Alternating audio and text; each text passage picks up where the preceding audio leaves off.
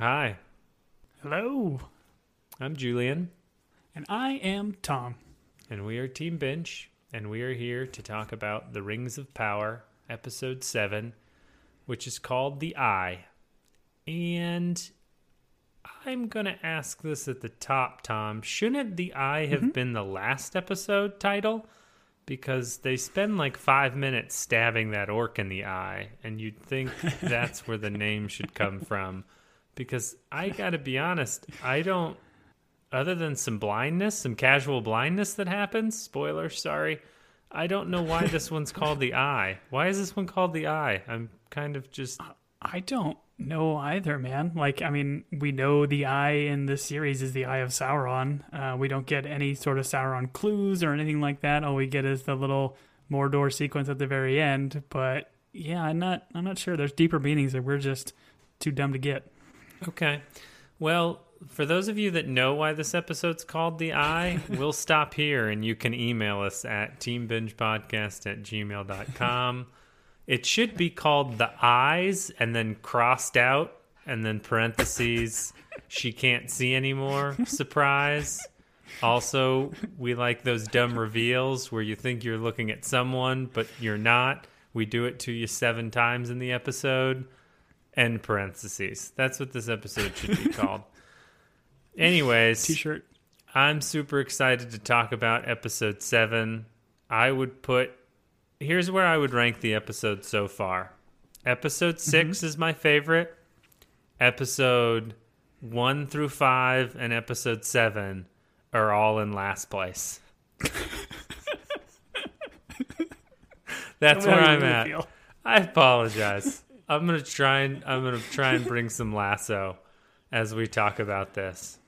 Let's kick it off. So what is it? I mean, Go this ahead. this is a slower one. Like we got all the cool battle, the adventure, the sequences, that kind of the culmination of the first handful. But have you not enjoyed the Rhines? Has it been too many storylines? Are there storylines that just kind of like make you want to look at your phone while you're watching? Like what? What's your big gripe? You can't throw that sort of uh, bombshell out there without defending it.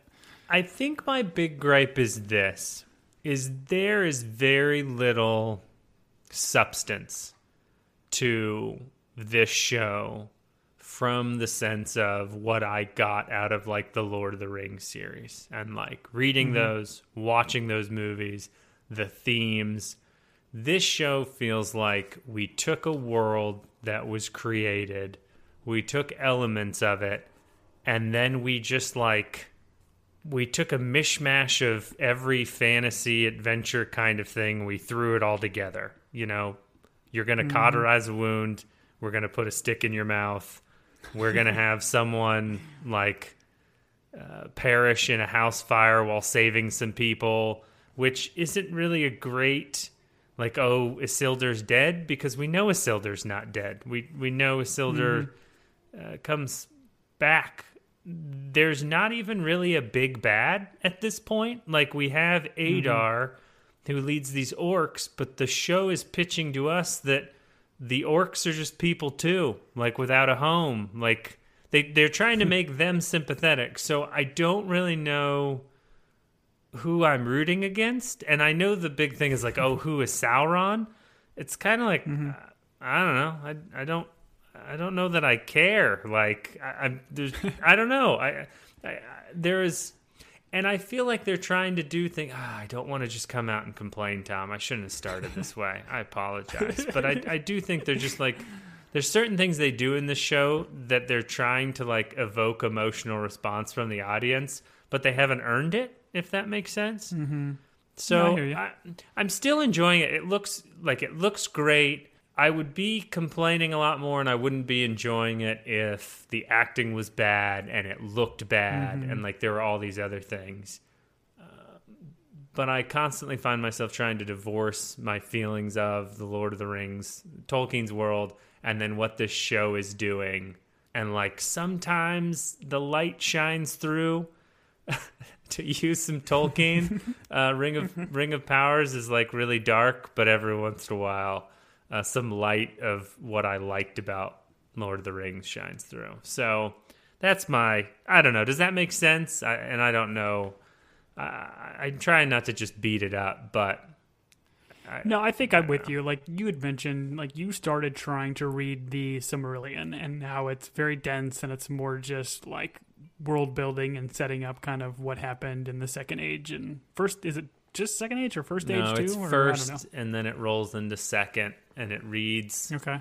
like a fun history book.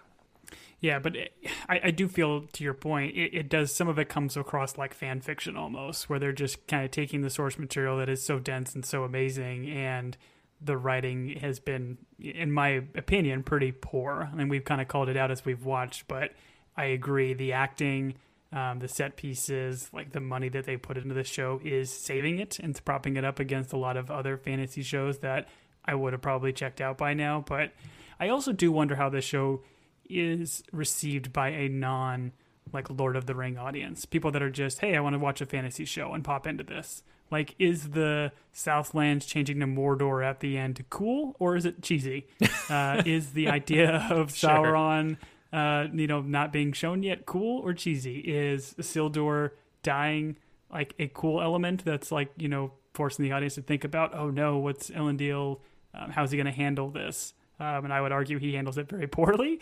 Um, but I, I don't know. We'll, we'll get to it. But I'm I am with you. This is definitely hasn't been like the sweeping broad series that I was kind of hoping this would be. You know, we're doing episode seven here. We've got one more. We can see how they kind of tie it up and how they're going to set it up for a season two. But uh, yeah, I, I'm I'm with you. I think overall I've definitely been a little disappointed.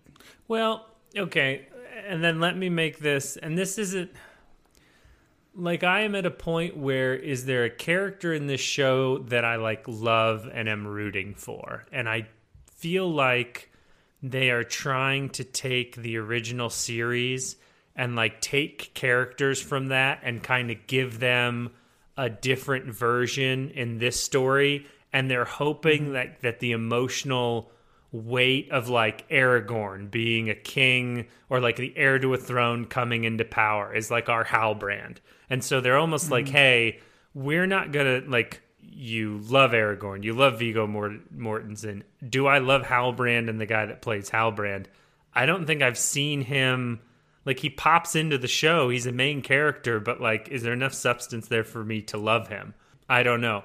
Galadriel is like by far the coolest character and the character you do want to root for, but I don't know that she's always the most likable character and in, in, Yeah. in this. And then like you take so you fall in love with like Frodo and Sam's journey and like the emotional weight of that. And they're trying to do this thing with like Nori and Poppy, where like Poppy is the Samwise to Nori, which uh, I don't feel the same way about Nori that I did about Frodo and Frodo and Sam.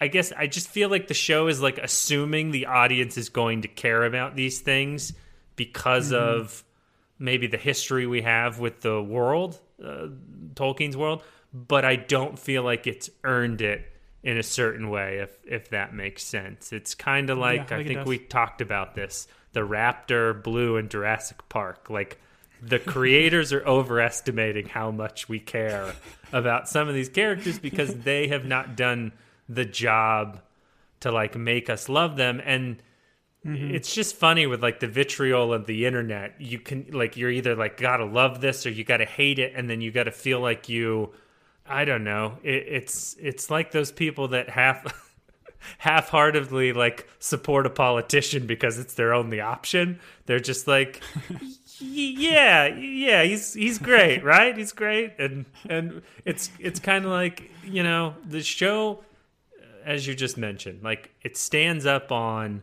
how beautiful it is how well acted it is it, it is all these things but i think where it loses me is just in terms of like the story and the writing and just some of the things it does like for a cheap kind of emotional play and so mm-hmm. all right here we go we start in the southlands where galadriel our favorite character awakens in a chili powder storm it's all over everything and especially her beautiful eyelashes mm, Man, this is a very intense close up, but I loved this sequence. Like, I this is again one of those I wish they didn't show us in the trailer, like the red filter they put on this, how much like ash is caked on not just her eyelashes when they do the mega close up, but like all of her armor and everything. It is such a cool, cool visual that I wish this was kind of more of a surprise. I agree. Uh, did you, little known fact, all that powder is actually white. It's cocaine, but they use a red lens to change all of that cocaine into chili powder. That is Mm. Yeah, a little known fact little- that yeah, I flashes. came up with on the internet, and I am going to make true. There's a horse on fire. It runs by. They're like the guy watched. Uh, the guy. Uh, spoiler. Or wait, no. Trigger warning for those of you that hate horse fires. Um, someone saw Fire horses. fire horses. Sorry, someone saw saw Saving Private Ryan recently, and they were like, "Oh, let's have someone in the background on fire." And so they were like, "Not a person. Let's do a horse." And I thought this show had established that they're anti-horse injury. They literally showed a horse getting tripped up and then, you know, getting back to its feet and gently walking away. Yet this episode, they have a horse. I think two horses on fire. Yeah, I think it's one of those things where they they heard the criticism, they listened to our podcast um, after this episode had already aired, and they went back and they were like, set that horse on fire and set that horse on fire. Um, and also, I think And we were guy. like, Isildur's our favorite. crawling around. Isildur's our favorite character, and they were like, all right, we're gonna burn him in a house. And they were like, wait, but doesn't he have to come back in like the main story of Lord of the Rings? And they're like, oh, we'll deal with it later. Old twin brother Isildur, uh, which is spelled slightly differently. Uh, there's a lot of dead people laying around in the chili powder. Uh, Theo lives, and so does that haircut. Um, despite being covered in red cocaine, his haircut has not improved. Which someone, Tom, where are you at on haircuts? If someone has a really bad haircut, are you the type of person that's going to let them know? If you and Theo were friends, at some point, would you be like, "Hey, man, go get me the shears. I'm going to help you out. Like, I think I can do some good here." Listen, if Theo likes it, then that's all that matters. Doesn't matter what I think. See, I don't I don't agree with that because the majority of the time a haircut has to be looked at by other people, not yourself. Like you see your haircut a couple times a day in the mirror, like you wash your hands, whatever, when you're brushing your teeth. But really a haircut's for other people cuz we have to stare at your dumb haircut. Not your, you have a lovely haircut, Tom. Sorry, I did not mean to say that. Moving on, uh, your wife told me to tell you that you have a dumb haircut. I apologize. Just the messenger. Don't be mad at me. Um, Isildur and Muriel save Valendiel? Valander? Yeah. D- do we know this character's name? Valen something? Valen, I Big don't V. care. What is it? Big V. V- Big V. The V big. Hmm, I don't think you could say the big V on a family podcast. Um, we've established this is a podcast for children uh, and families. Um, uh, our boy Antonimo, Geronimo Antonimo, does not make it. Um, thank you for This showing up, actor. Oh, it was. Oh, go on, please tell me. Yeah. This this got me like right when they because he was like trapped under Valendiel and he was like kind of like saying Antonimo's name like he didn't really know what was going on but he was trying to save him under there even though he had passed and like once he rolls over and you see his face like I audibly said like oh like I feel like it was just kind of tropey though like he was the actor that in the last scene or the last episode was like no man I can't fight I'm gonna stay here and set up uh, set up some roots and then of course next episode dead. Yeah, no, this is what happens to deserter, deserters. They have houses fall on them. Uh, Isildur dies in the fire in a similar way. He's helping out some people, very heroic. Um, this is the same time where ash flies into Muriel's face, but I think she's going to be fine. Did this seem weird to you? Like the idea of like just a little bit of like I feel like it needed to be more forceful or something. I'm not a doctor. I don't know what can cause you to go blind, but rewatching the episode, it just seems like a little hits on her face for her to go completely blind. Uh, I wish they would have done more with it. I think you can go blind pretty easily. Um, once again, it's a family podcast, so I can't say it. But when I was a teenager, I know that there's a certain activity you're not allowed to do because it can cause blindness. So uh, that's Sitting too close to the TV. My right. yes, that's the one. Too close to the TV, too many times a day. Um, but that's why my eyesight's sharp as an eagle. Um, and probably why I'm so frustrated. Um, Anyways, the uh, I, I I just want to bring this up, and we'll talk about it at some point during this podcast. But I, I think it's a weird thing for them to be like, "Oh, Isildur dies," because we know Isildur doesn't die in the grand scheme of of the whole story. So I think mhm. this is a little bit weird.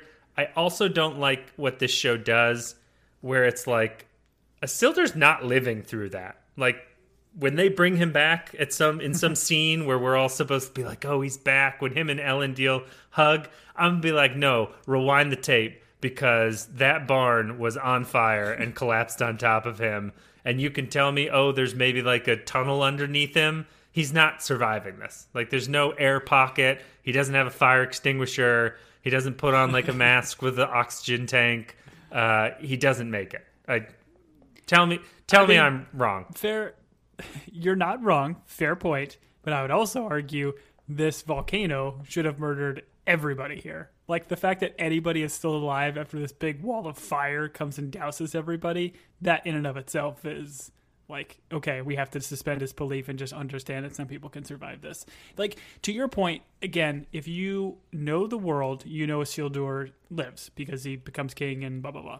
Um, if you don't, maybe this is impactful because you don't know the backstory. So to a casual viewer, maybe it is a little bit more interesting.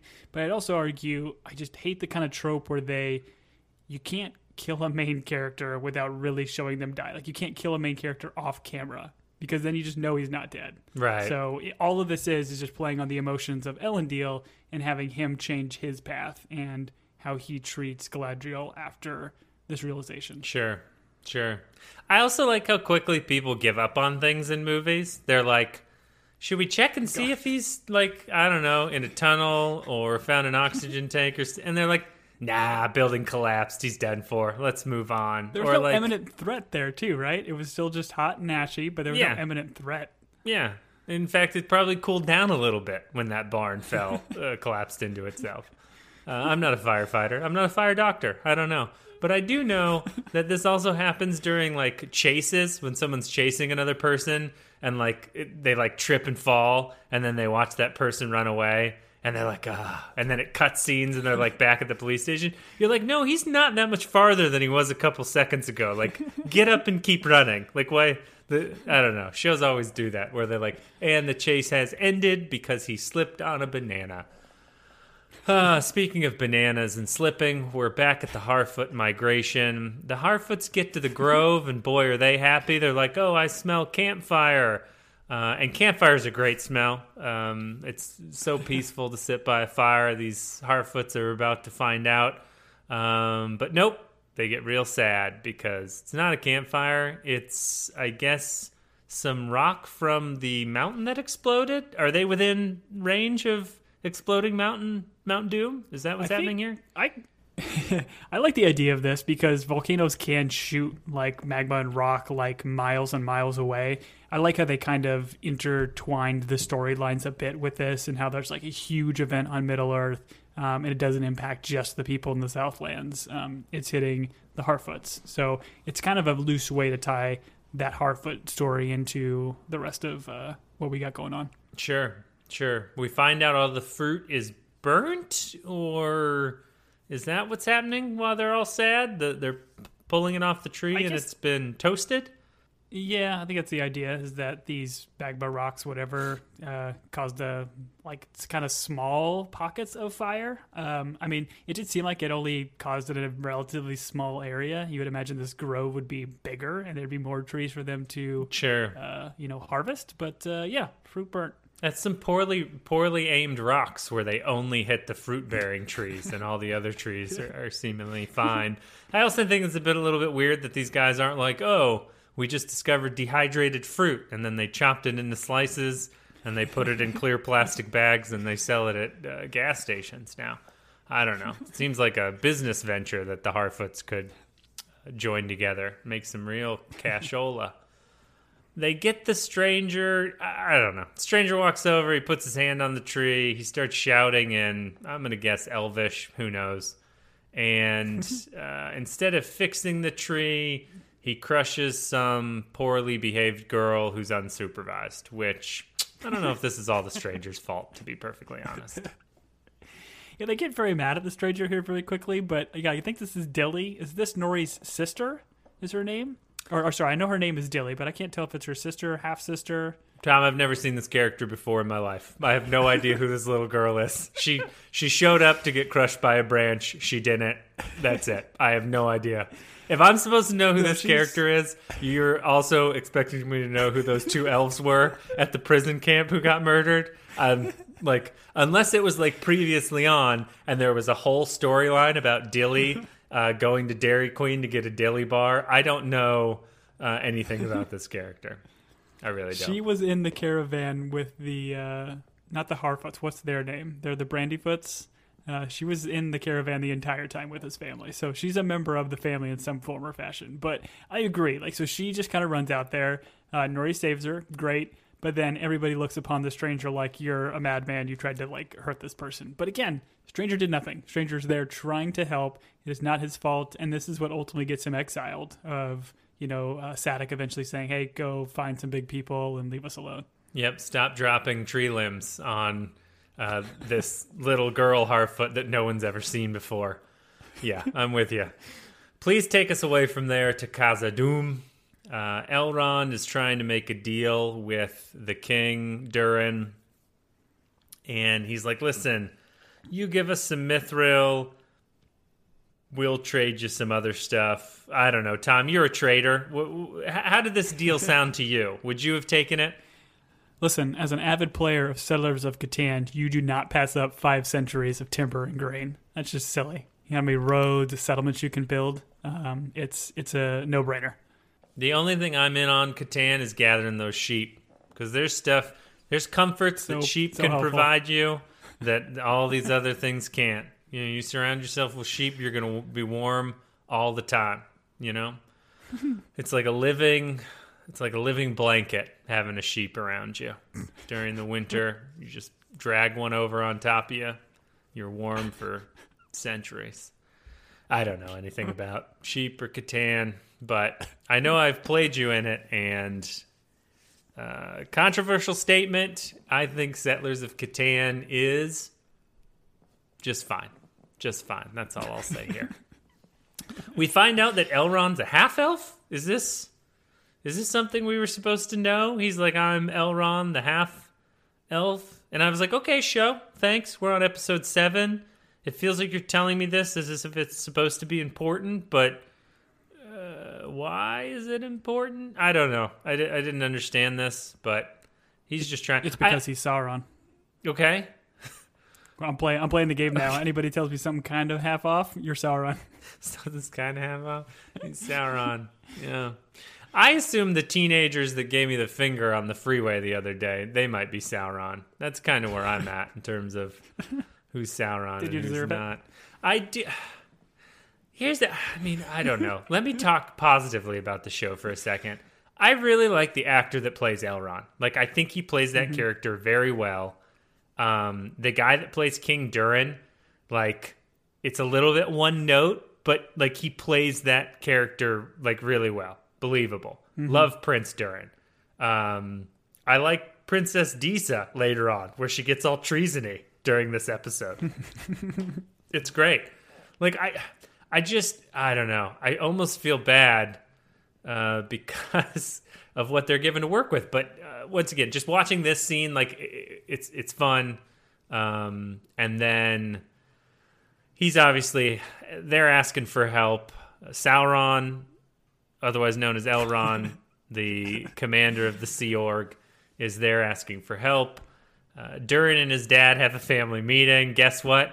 The dad yells because I that's don't what think happens. he yells quite yet. Oh, he does yell eventually. on. Not in this scene. Not oh, in this scene. come on. it's not a family meeting. tradition. If the dad doesn't yell, even if it's good stuff, like I'm so proud of you and I love you, and we will go- be going to Peter Piper Pizza later. You still have to yell it at him just so they, just so the kids don't get too comfortable.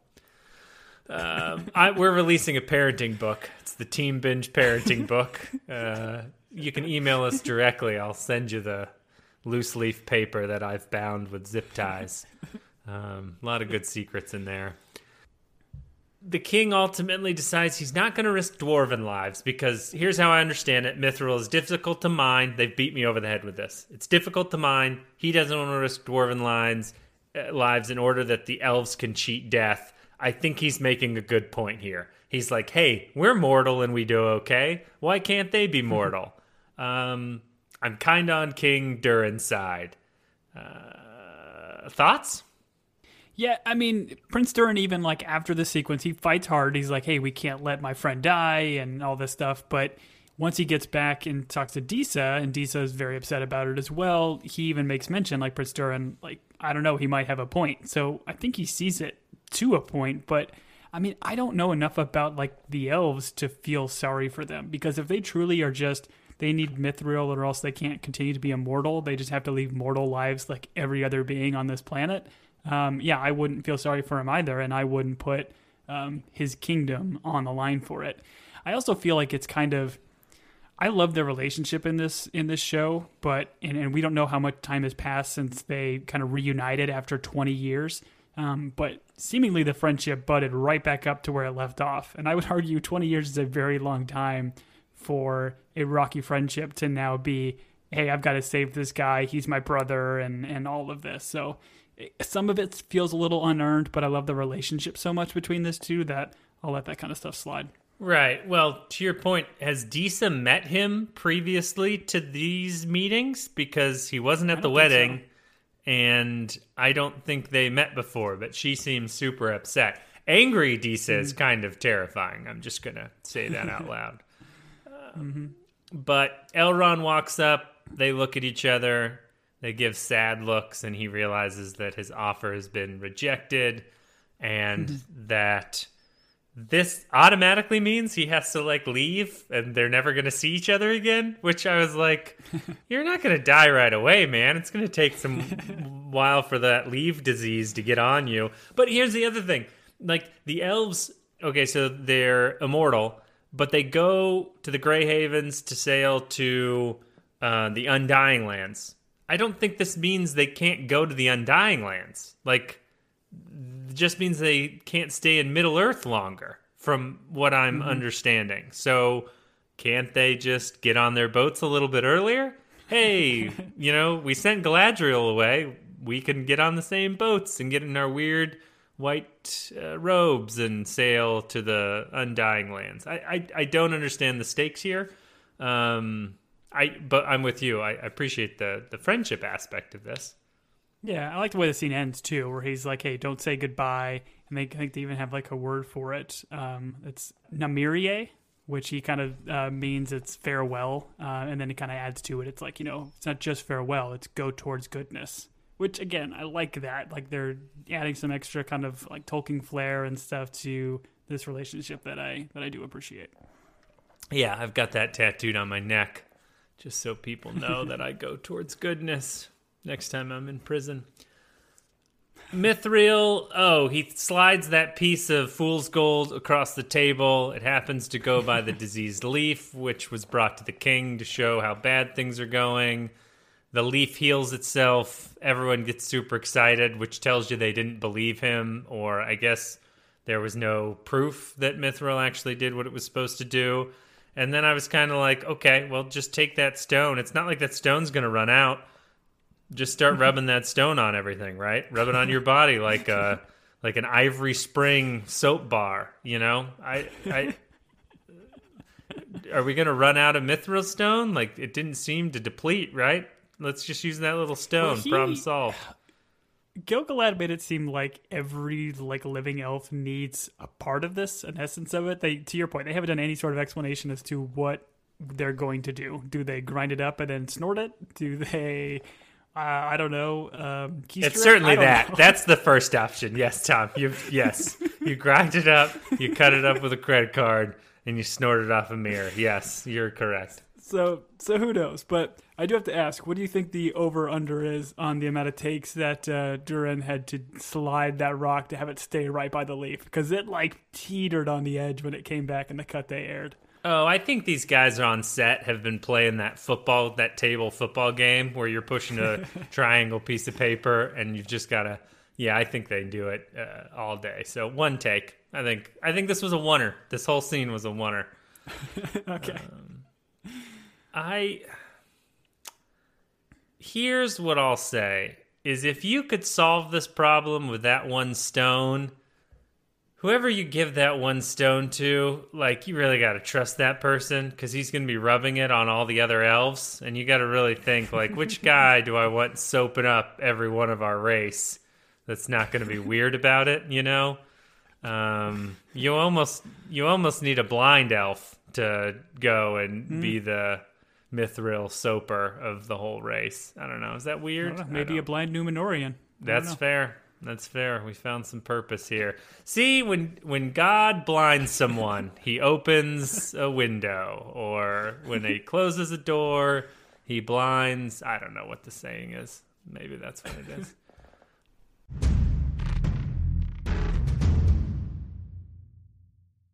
Another day is here, and you're ready for it. What to wear? Check. Breakfast, lunch, and dinner? Check. Planning for what's next and how to save for it? That's where Bank of America can help. For your financial to-dos, Bank of America has experts ready to help get you closer to your goals. Get started at one of our local financial centers or 24-7 in our mobile banking app. Find a location near you at bankofamerica.com slash talk to us. What would you like the power to do? Mobile banking requires downloading the app and is only available for select devices. Message and data rates may apply. Bank of America and a member FDIC.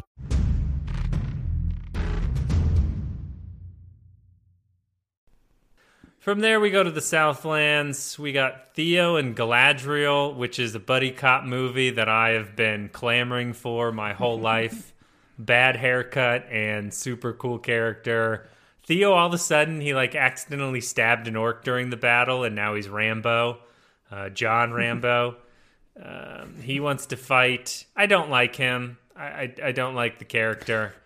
Uh, Galadriel is like, oh, it's my fault, and I don't know. They get into some discussions where I was just like, why are we stuck with these two? Can we, can we move on? Which we do because we move on to Elendil, and this show does this to us 18 different times during this episode. Elendil's kind of watching like the people move through the forest. He's clearly looking for a Isildur, and there's a guy with a horse and he's like he like starts to smile because he thinks it's a Isildur, but nope, it's not a Isildur. And I thought it was comical. Well, yeah, because he sees like Barrick, right, the horse that has the very helpful for the audience like scratch on his side. So he sees that that is a Isildur's horse, and sees a guy with semi-long hair. Um, yeah, it's uh, it's a bummer. And hey, to your point, I, I didn't catch this. It didn't really uh, trigger me or anything. But on the second watch, this they do a lot of this. Like Theo later in the little hospital. Uh, there's a lot of these these little kind of quick fake outs. Yeah, there's a scene in 30 Rock where uh, Jack Donaghy's in a art museum staring at a painting, and Liz Lemon walks in, and he immediately starts talking to her, and she's like, "How do you do that?" He's like, "Well, to be honest, three other people walked in first, uh, so he like started to talk to three other people, but they were the wrong people." I think I've brought that scene up on this podcast before, but uh, anyways, Great scene. the queen and Valandir show up and they don't tell him Isildur's dead. We like deliver that news off screen. So to be honest, I don't even think we know if they've told him. They may have just been like they're like he's like where is Isildur? And they're like uh well, I think he's hanging out in a burning house. We don't really know. But yeah. Yeah, he just repeats like Valendale just repeats like Captain, Captain, or whatever. Like I don't know, gets that kind of teary eyed look, and then Elendil just kind of puts two and two together. yeah, they to your point, they kill him off screen and they also tell people that he's dead off off screen. So they double down on it. Um, they're almost like at the end of the episode, he could have like popped into frame and they would have been like, "Oh, you know, we knew you were at that birthday party the whole time." Anyways, Galadriel and Theo talk. Uh, she gives him a sword for some reason.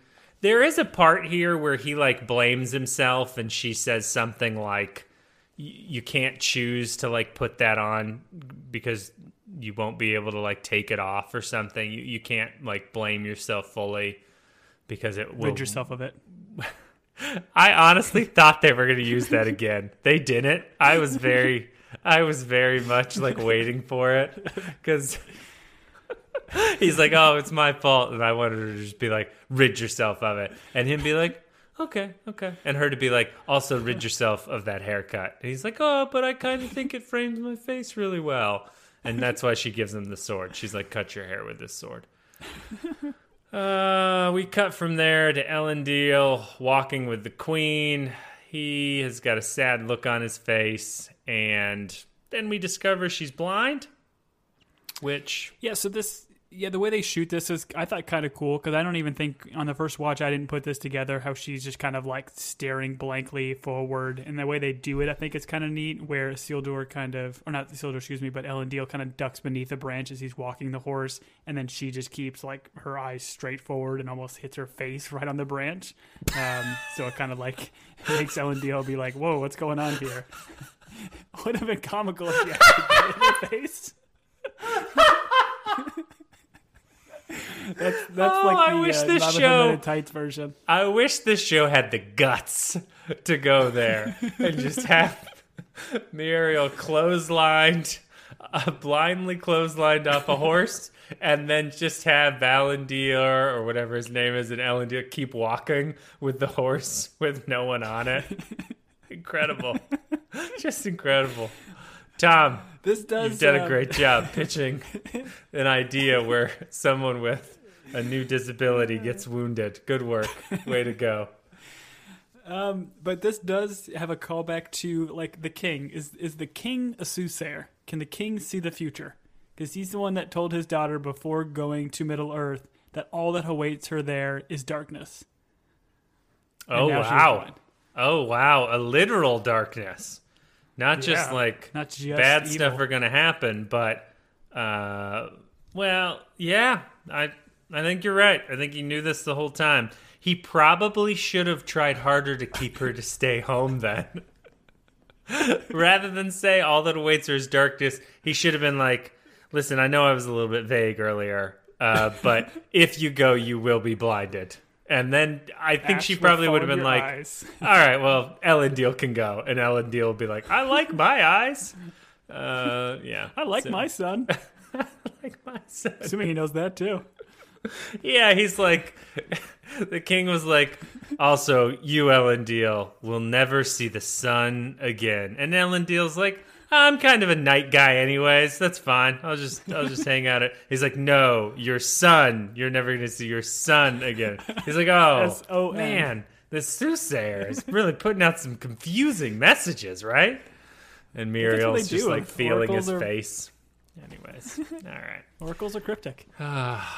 Yeah, you've got it. The only way prophecy works is if you're cryptic. It's the only way.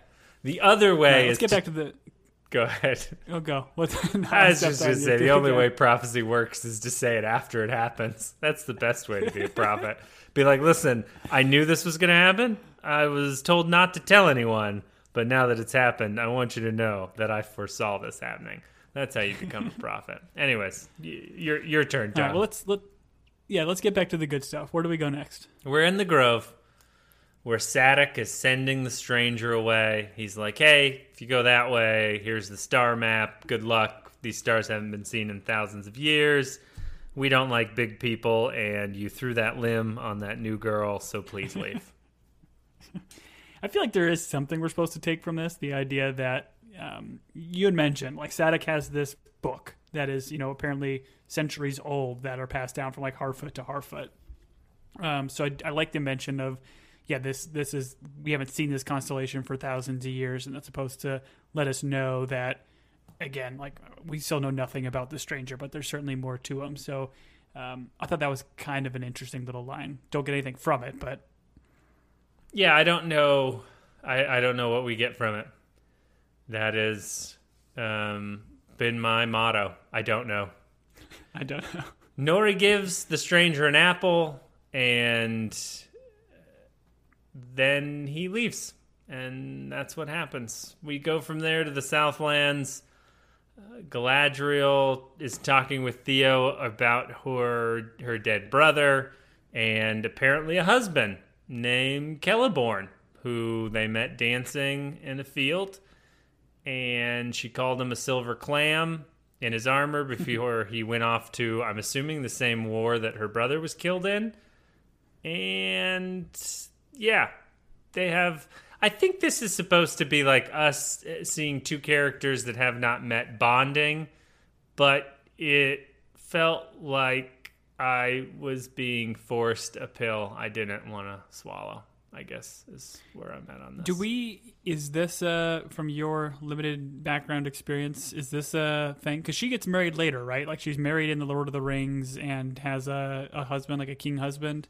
Is Celeborn like somebody previous? Is this just trying to give us backstory? Is this fan fiction? I know, I know she's supposed to be married to a Celeborn, but when he dies or when they're married, I I don't know. I I, I didn't get the impression that in the Lord of the Rings she had a she had a husband. Um, I thought she did. I thought they were together in like the fancy chairs. They're lens. sitting next to each other in the chairs. chairs, Yeah, yeah. I don't know. you know what? Maybe. Mm, maybe he didn't die. Maybe he was just gone and he returns later. I don't know. Um, for those of Yeah, you maybe that a fiery building fell on him. Maybe. It, no, that's a Isildur, Tom. That's not. Oh. No. Not everyone gets a fiery building. Uh, some get stabbed by orcs. Um, if you do know the answer to the, what we're pondering right now, please send money to the Red Cross. Theo tries. oh, I guess I already touched on this. Theo tries to blame himself for uh, what happens, and Galadriel does make a comment here where she's like, "Listen, sometimes we just have to trust in the unseen designs of you know higher power. What's what's created this world before us?" Which you know is a cool theme. It's said during this conversation, and they don't dig much deeper than that. But um, this is the type of stuff like that that I'm looking for out of this show. But we get it in such small glimpses that I don't know. It maybe doesn't have the same impact. Yeah, I agree. Like this is the hope conversation, right? Like, yeah, I know everything is dark right now. You've lost your home, you've lost everything, and she's trying to kind of like console him um, and gives him this hope speech about the powers beyond darkness, um, which again ties back to conversation she had with her brother and having to find darkness before he could find the light. Again, cool stuff kind of going on here, but they just brush over it so quickly um, and so kind of haphazardly with these characters that it doesn't have the impact that I think the Lord of the Ring movies had. Sure. And then the orcs show up. It's like, hey, we're gonna have this quick conversation, and then boom, orcs show up, and she's got to hold Theo back. Sometimes I feel like shows should not hold characters back. I feel like Galadriel should be like, "All right, warrior, let's see what you got. I gave you the sword, go do it." And then we could just watch Theo get his hair cut repeatedly. Go get a- a Ray. I love Ghostbusters. But this is like speaking of the movies, this is definitely an homage to Fellowship, right? Like when the hobbits are hiding from the Ringwraiths and they're kind of like underneath a, a tree. Like the way I feel like it was shot was very cinematically uh, close to to Fellowship. Sure, sure. I can see that. We go from bad haircut and Galadriel to Khazad-dûm, where Durin and Elrond are mining, and this is fun. uh, Durin's like, "Oh, I bet you're real tired. I don't need a drink. That's why you lost the competition." And Elrond's like, "Ah, did I? Did I though?" Which is kind of a dirty thing to do. Like, that's just not nice.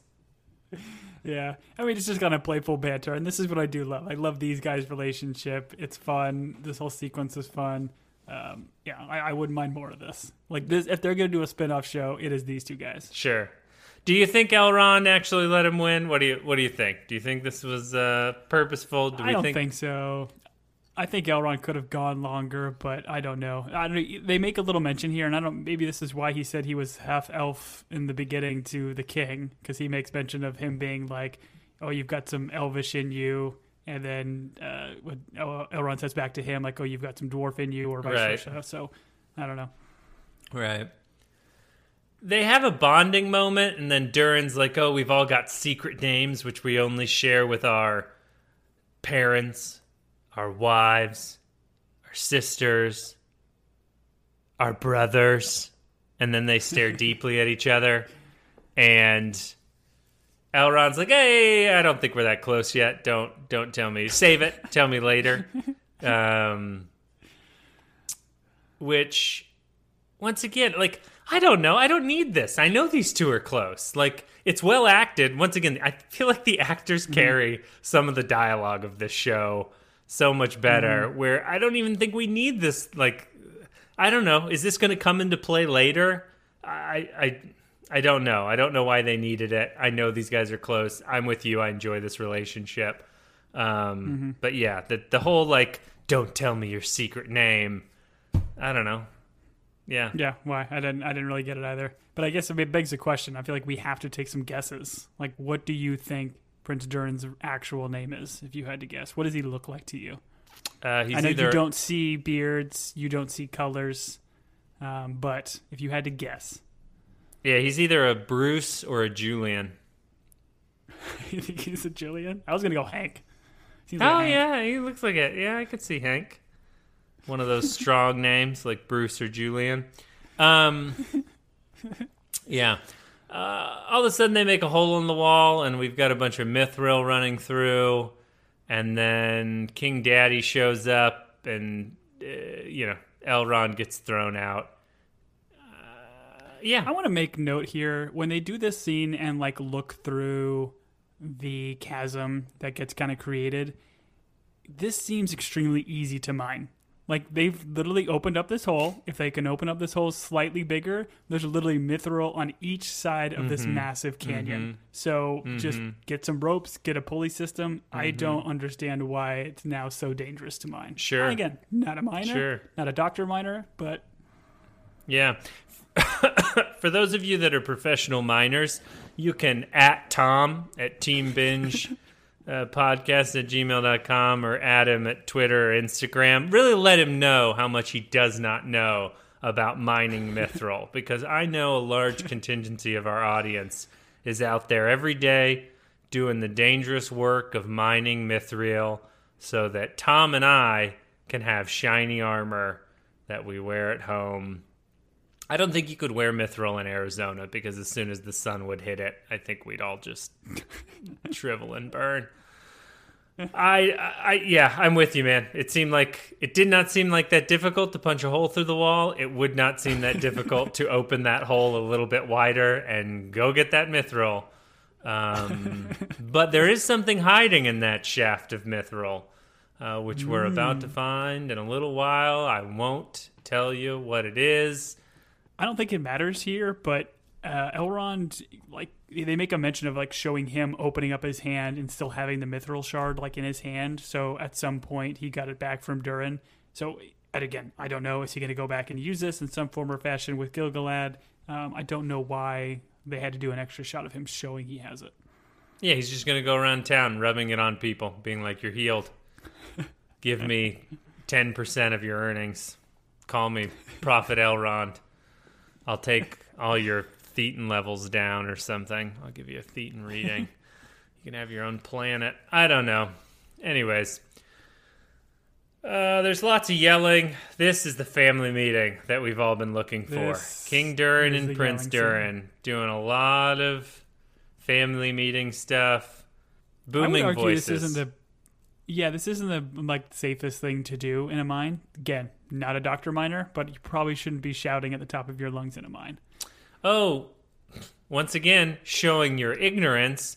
I'm sorry. Don't you remember when they sing to the rock so that the rock That's tells different. them where to dig? You don't think singing's loud? Disa got pipes, to quote you, Thomas. Boom. Yeah, but that's like that's resonance singing. This is uh, family time meeting yelling. Different. It's a different octave.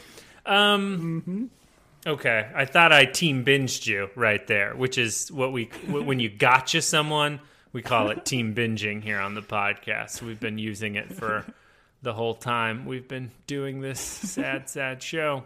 Um, uh, dead mom gets brought up, which is never a good thing to do during a family meeting. Couple of rules about family meetings: um, don't yell, which every family meeting already ruins that one. Number two is don't bring up dead relatives, um, unless you're no. Don't bring up a relative unless you know they're still living. That's a Wedding Crashers rule. Rule Um, number thirty-seven.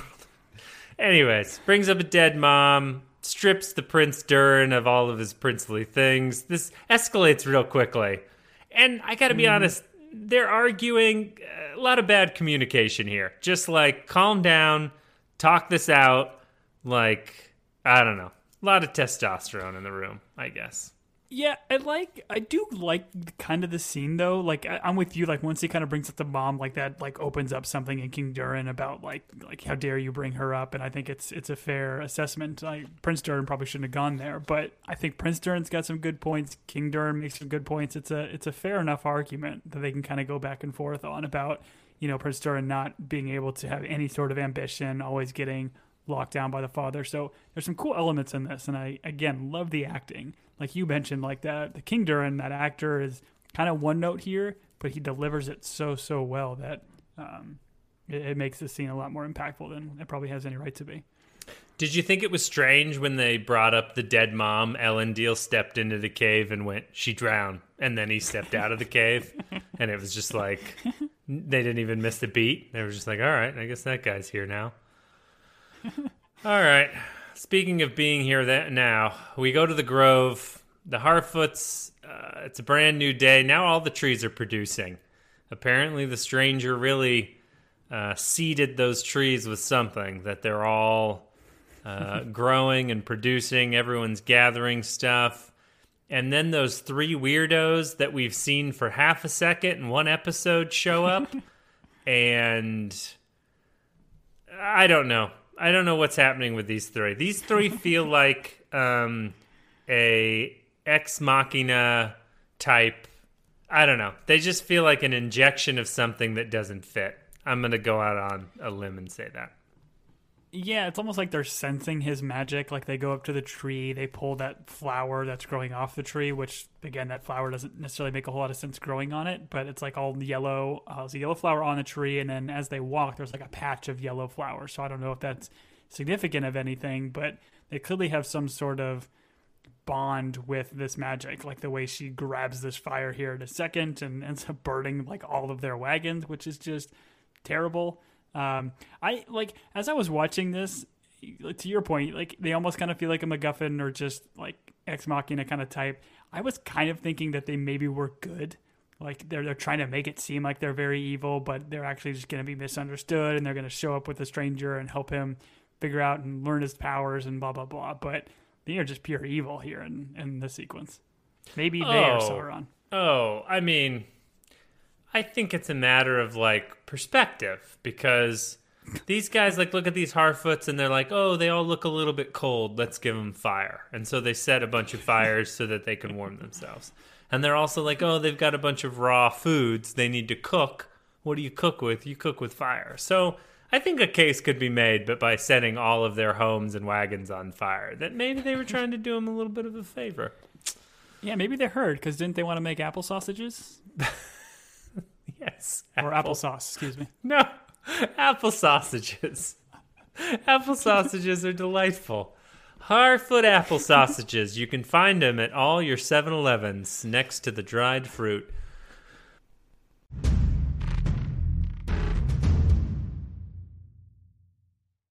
When you need mealtime inspiration, it's worth shopping Kroger, where you'll find over 30,000 mouthwatering choices that excite your inner foodie. And no matter what tasty choice you make, you'll enjoy our everyday low prices, plus extra ways to save, like digital coupons worth over $600 each week. You can also save up to $1 off per gallon at the pump with fuel points. More savings and more inspiring flavors make shopping Kroger worth it every time. Kroger, fresh for everyone. Fuel restrictions apply.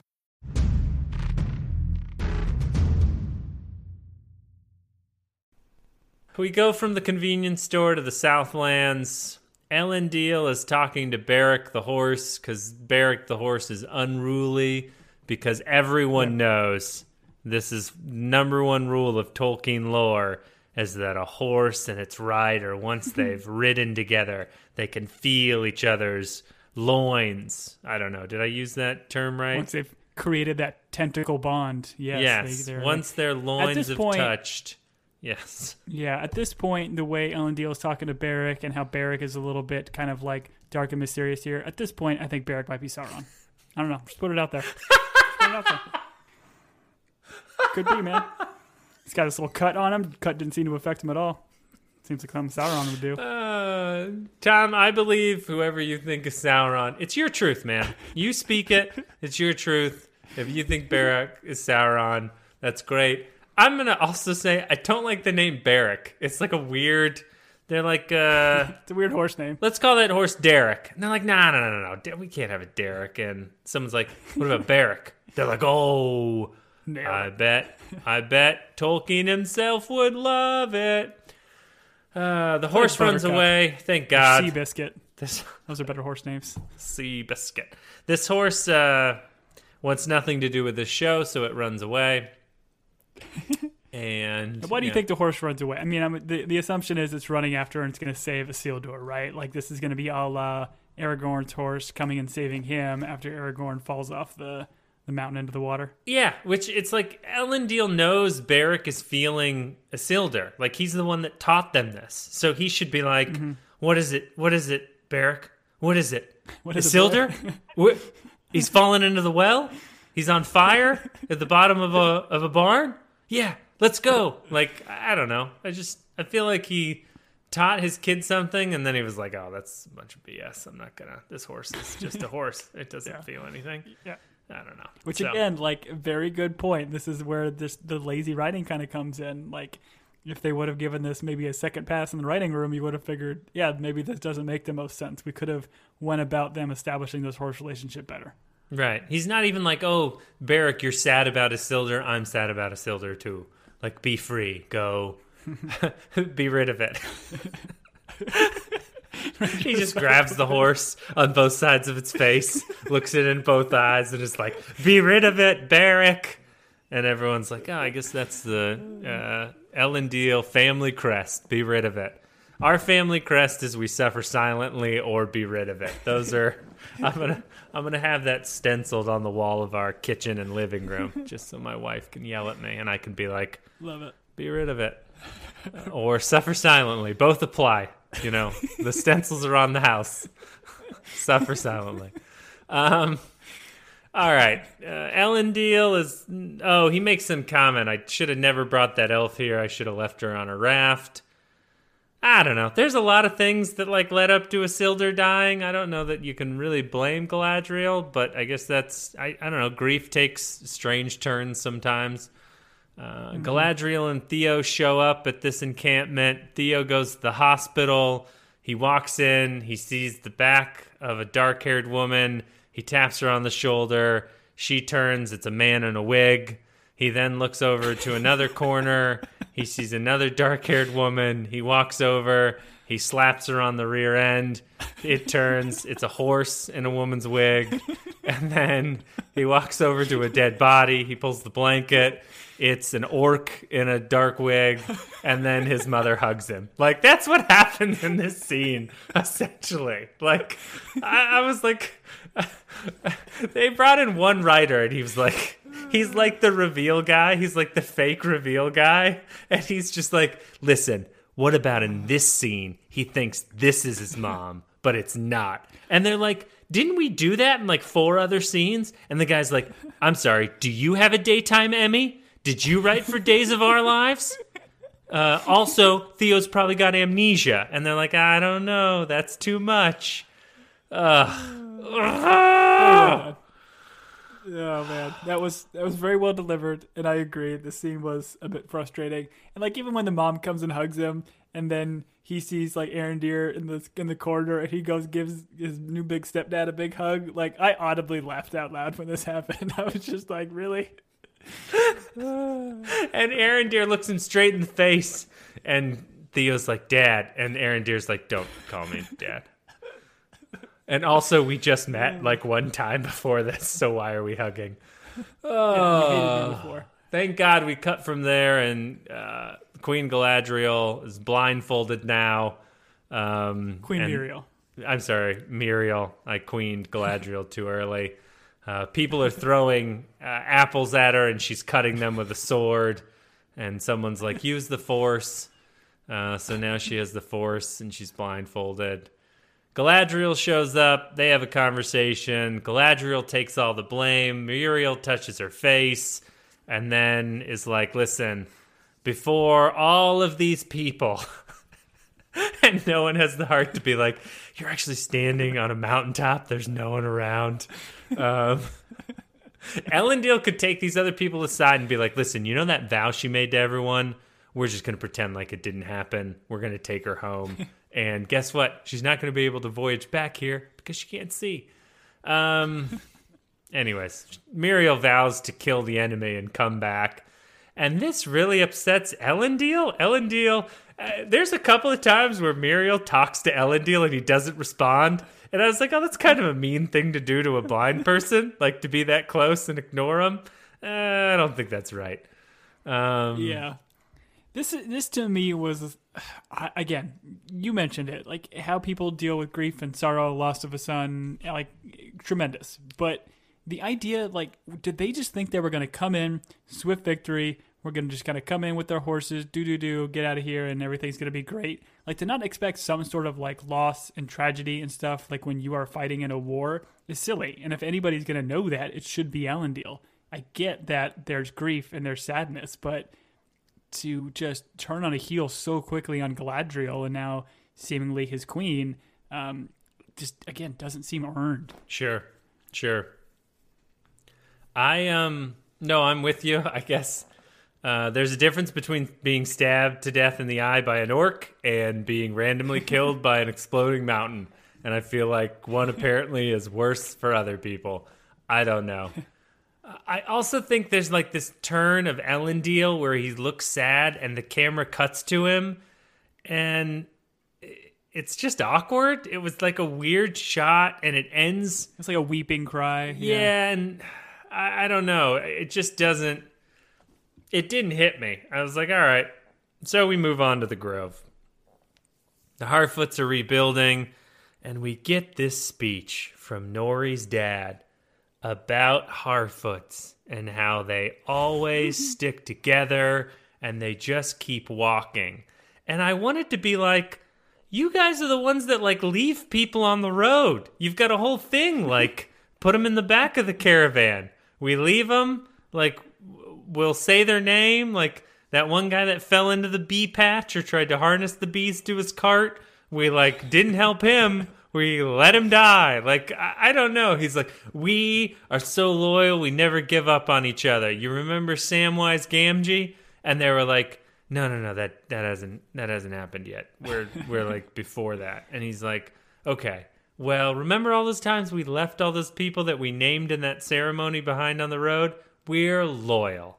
I don't know. It was Well, and we had mentioned this, I think, when they were doing that. Like, they're trying to have it both ways with the Harfoots and saying, like, these are the nomadic people that stay together no matter what. And, like, they're multiple times where they're leaving people behind that they should be staying together and helping out. You can make the argument that they're doing this to survive, which is fair, but don't keep beating me over the head that these people are all about togetherness when they leave people constantly behind right. and aren't afraid to admit it. Right. Aren't afraid to admit it.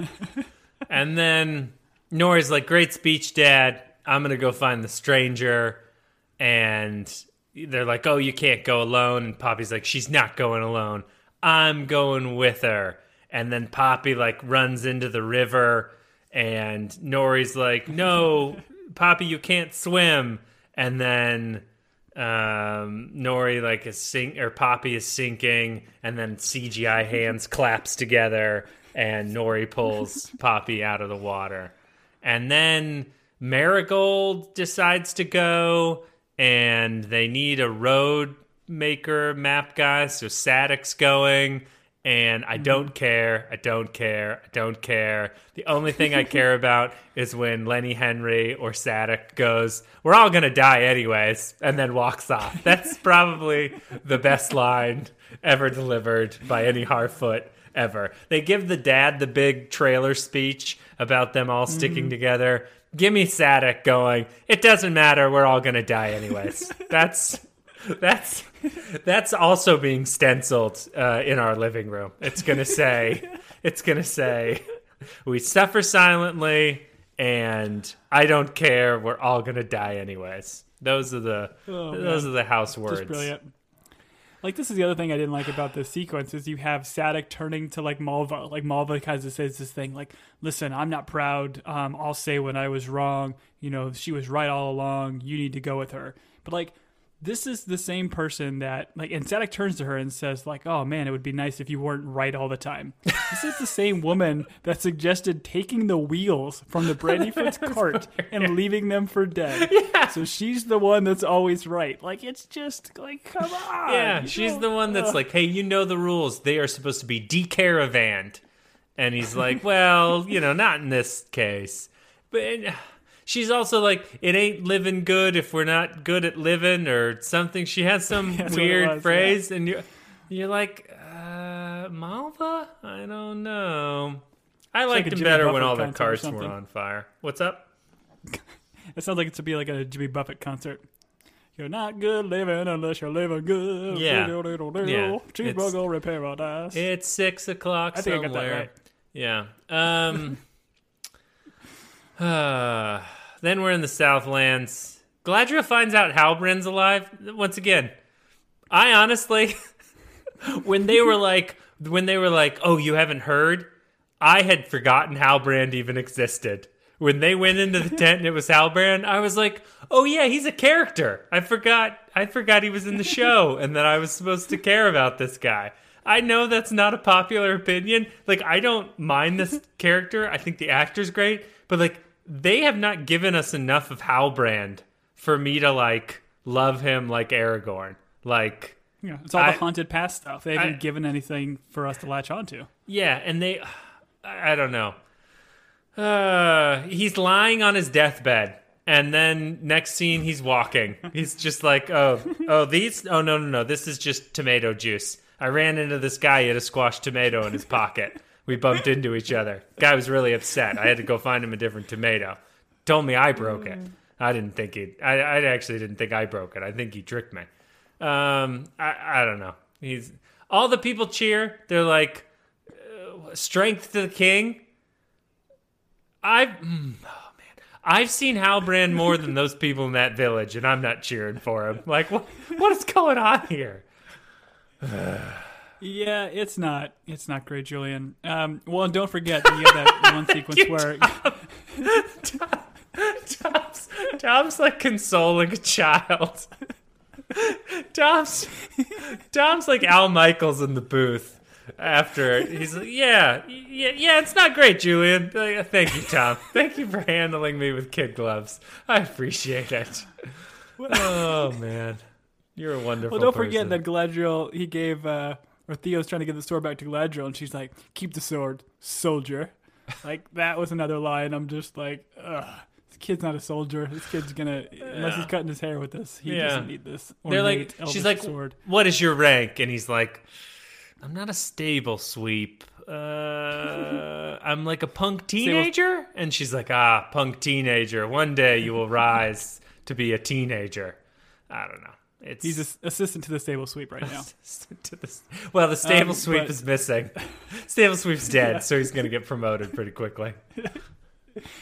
Um, but uh, did you get? Uh, I know you just mentioned you didn't realize Halbrand was still a character, so maybe you didn't get this. But to me, this is just incredibly suspicious the way they do this. Like, oh, they found him on the trail. He wasn't, you know, around when anybody else was kind of, you know, trying to escape this fire. His injury is something that specifically requires like elvish medicine. So like he's using this as an excuse to kind of potentially go with um, Galadriel.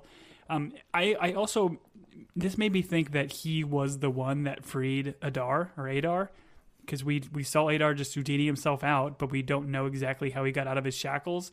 My impression is like this is him. Halbrand is the one that put him out of his shackles, and I don't know in what sense that they're working together, but I do feel like there's some sort of. I, I think that I think that it wants us to ask these questions, and whether it's just doing this as a MacGuffin and pushing us in a direction. Um, this is what what I still think. I'm still pulling on the Halbrand is Sauron officially strings. So you think Halbrand is the Jasper of this show, and that he freed Adar, and so when he is threatening Adar, and we think, oh, we think Adar like hurt his family, it's because Adar hurt him as Sauron. Now he's back, And so when he's going to spear Adar, that's literally his anger at being betrayed by Adar. That's that is I your don't- Tom. again- I think that's brilliant, and I think you should probably submit a script or some sort of writing sample to Amazon, and I hope they give you a billion dollars because I think you're giving this show a lot more credit than what it's what it's doing. Um, Well, I feel like it has. Like, I the overall story beats I think are fine. It's just like all the little stuff in between that is just so laughable, and that's what I think maybe frustrates me the most with this show because they have such great source material. I think the idea of kind of doing a who's who of Sauron is kind of fun, and it gives people that are already true fans of the series a little bit more to kind of sink their teeth into, and some extra mystery. I think is fun. Um, but I, I still think that they're they're pushing the Halbrand. Um, I think there's things that potentially going back and looking at it um, or rewatching this season after season two to three comes out. There's going to be these kind of things that you can read between the lines and take interpreta- different interpretations of how Halbrand is treating these scenarios. In in my current opinion, Okay, I hope you're right. I hope they did do that, and it is they're playing the long game. Um, all I can say is I saw both of these showrunners on like a magazine cover, and they both looked really happy. And one of them was dressed like Neo from the Matrix, but after he's like in the Matrix with like a leather overcoat and those weird tall boots. And I was like, I don't know if you guys know what's happening in your own show, but you don't deserve to look like Neo. That's kind of where I'm at. But I hope you're right, Tom. I hope, and we should all extend that much grace until the season is over. I mean, it's the same thing with Outer Range. We were dogging on Outer Range, and then, man, they tied it all up at the end. They really nailed that finale. They answered all of our questions. Um, they didn't leave us confused. Uh, yeah. Khazad-dûm, uh, Disa is yelling and suggesting some light treason. Um, this leads to some lovemaking, which most light treason typically does. Um, for those of you that are in loving, committed relationships, um, I know those of you that aren't wouldn't do any lovemaking because of the good book. But um, I do recommend some light treason role play. Uh, it really spices up um, the old uh, kissy kissy, uh, is what we call it in this house.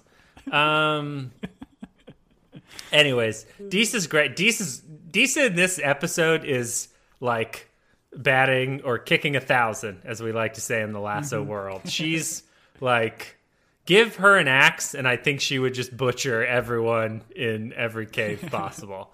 but yeah, she's for sure. really upset at King Durin. Um, and then the leaf goes through the hole and unleashes the Balrog. Tom, um, as the lore guy and the Balrog expert, explain to me what the hell happened. this is another thing that if you know people that know the source material was like cool we get a balrog and they kind of teased the balrog already right because they showed him fighting some mysterious elf character that caused all the mithril spike Right. to kind of go down And they also show Uh, one in the beginning, like wars between Morgoth and the elves. There were uh, oh, did they? okay Balrogs in that. There were Balrogs uh, setting eagles on fire. and i don't know how balrog is, is it a balrogs are like a are they like a race of being like orcs and elves and multiple or is balrog like a proper name like this is No, I no. They're the they're a they're a uh, there are multiple Balrogs from what I understand. There's like Jim Okay. the Balrog, Okay. Jeff the Balrog. They're of course brothers. Um, sorry, Jim's Christian name is James Balrog, but he goes by Jim. Jimmy to his friends, and then there's Jeff Balrog. Yes, that's the Balrogs Okay. that I know about. Um, No, Jeff used- Balrog is the one that paid for the show, correct? Yes, Jeff Balrog and his ex-wife did pay for the show. They each own half of it since the divorce. Yes. Gotcha. So, but again, I like the like the idea of this of giving us more like evil in the world and all that kind of stuff. But I, unless I'm wrong, like this Balrog doesn't show up until very, very, very later in the series in the sequences, right? Uh, doesn't it just kind of sit there for a long time? Like I don't know what the sequence of events is for this Balrog to eventually get uh, released. Well, I Um, think the in Lord of the Rings, the lore is that the dwarves delved too deep at Khazad Mm-hmm and they unleashed a Balrog, which led to the demise of everyone in Khazad-dûm. But okay. this series is taking place, I think, thousands of years before Lord of the Rings, so it seems mm-hmm. strange mm-hmm. that we would reach the point where the Balrog is going to kill everyone in Khazad-dûm. So, I, I don't know. I I don't know. Wait, wait, wait, wait, wait, wait, wait, wait. Yep. You don't know? I don't. Tom, I don't know. I'll, I'll walk you into the kitchen where it's stenciled on the wall. Um, I don't know. We suffer in silence, and light treason leads to lovemaking. Those are the things that are stenciled on the wall in the kitchen. All right, good to know. Kissy, kissy. Kissy kissy. That's in the bathroom, actually. Um, all right. Balrogs to the Southland. Adar's back. Uh, Adar is talking with. Is Waldrick still alive? Waldrick is Waldrick is a survivor. I'm pretty sure Waldrick's who he's having this. Waldrick's probably Sauron because Waldrick just can't be killed. And by all means, great would that be? He's he is a uh, elderly gentleman in a time where I don't think they have a lot of medicine for the elderly. Um, But Adar's like the Southlands. It's no longer called the Southlands. I know you think I paused there because like there was supposed to be a line, but in the show there's no line. The camera just rotates, and then the title pops up, and then they change the title. Like that was a better choice than him just saying Mordor. Like this was a It was funny- This was very weird to me. Like super Yeah. weird. I'm watching this scene play out, and when it's cutting to him and he says, like, this isn't the Southlands anymore, I'm like, oh, he's going to say it's now Mordor. I'm like, okay, that's going to be kind of cheesy. But then he never says it, and then it cuts to the little, like, you know, graphic that pops up. Uh, and all I could do was just laugh. Like, I, I thought it was incredibly silly and cheesy. Just, just have him say the line, have him say Mordor out loud. If you don't know the source material, then what is Mordor to you? Like Mordor doesn't exist. If you know the source material, you already know this is Mordor. Right. So like I don't know if it's bringing any sort of like cool reveal to either audience.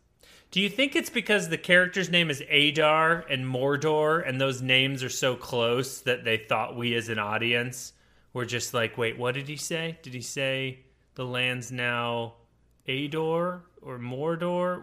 What? feel like and then we got to hit the thirty second back button, and then we have to watch more of this episode, and then we just get sadder and sadder. Um, I yeah, this was weird. This was weird. Two people in my house were watching this. I was one of them. I won't name the other person, uh, but we were both like, "This is weird," and it didn't lead to any kissy kissy. Um, yeah. So that was episode seven. Tom, we're gonna do episode eight. We're committed to mm-hmm. episode eight. They they can't stop us. We've got one more episode here. We got one more mm-hmm. episode.